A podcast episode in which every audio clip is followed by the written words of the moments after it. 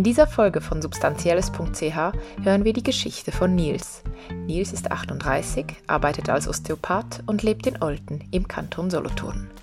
Nils heißt im echten Leben eigentlich anders und hat früher regelmäßig illegale Substanzen konsumiert. Das hat sich zum Teil auch auf sein Berufsleben ausgewirkt. Seine Geschichte wurde aufgezeichnet von Elle, gesprochen wird sie von David Reichel. Während der Lehre fing ich mit dem Saufen an. Das war 1999, ich war 14. Ich war dauernd unterwegs mit meinen Kumpels. Am Abend um 10 hatte ich jeweils ein Blackout. Oft waren wir an Chilbis oder Dorffesten. Dort saßen wir zusammen, haben geredet und gesoffen. Wenn mir schlecht wurde, drehte ich den Kopf zur Seite, kotzte und machte weiter. Das ging ungefähr drei Jahre so.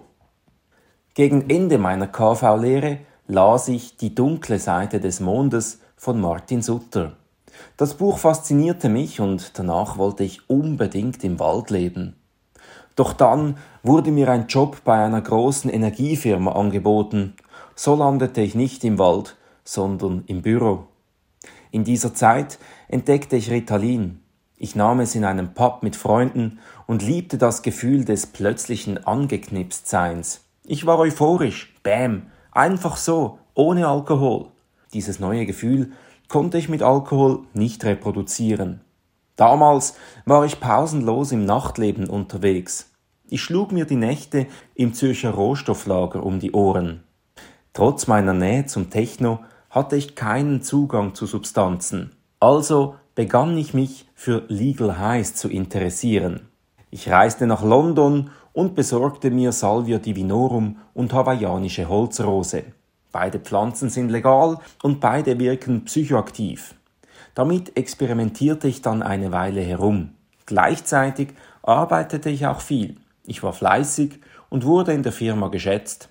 Inzwischen war ich Leiter der Buchhaltung. Mein Ziel war die Geschäftsleitung. Und dann kam Jane. Jane war verrückt. Mit Jane war ich von Donnerstag bis Sonntag ohne zu schlafen im Club unterwegs. Wir konsumierten alles, was wir finden konnten. Drei Jahre ging das so. Bei der Arbeit ließ meine Leistung natürlich nach, aber das schien keiner groß zu bemerken. Am Montag war ich zu nichts zu gebrauchen. Ich saß wie ein Zombie mit einem trockenen Gipfel in der Teamsitzung, das ich kaum runterbrachte. Am Dienstag ging es langsam etwas besser, da war ich dann immerhin geduscht. Am Mittwoch und Donnerstag gab ich Gas. Der Freitag war ein schwieriger Fall. Wenn ich es ins Büro schaffte, ging es gut. Einmal wachte ich jedoch um 15 Uhr auf meinem Küchenboden auf, tastete nach meinem Handy und sah, dass mich das Büro gesucht hatte. Na ja, dachte ich bloß, jetzt brauchen sie mich wohl auch nicht mehr. Einmal war ich für die Arbeit länger in Birmingham. Ich wohnte zusammen mit einer jungen Mutter und ihrem Kind in einem Haus. Nach einer Weile zog ein Hooligan bei uns ein. Ab diesem Moment soffen wir jeden Abend drei Flaschen Wein. Das Projekt ging damals ziemlich bachab. Aus irgendeinem Grund fiel das aber nie auf mich zurück.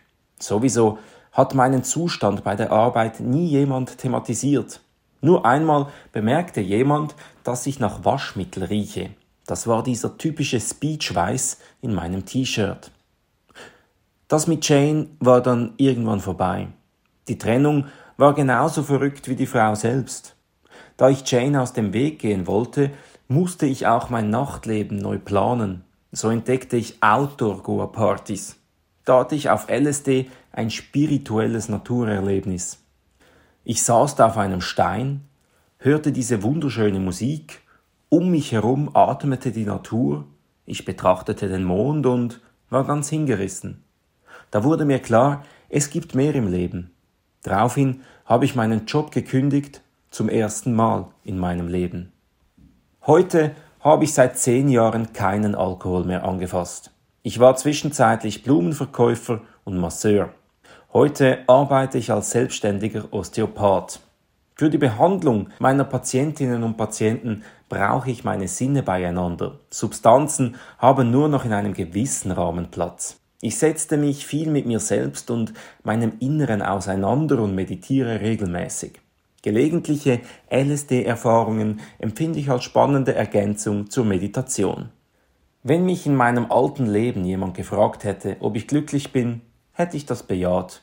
Heute, wo ich etwas behutsamer mit mir selber bin, merke ich aber, dass ich mir damals extrem viel zugemutet habe.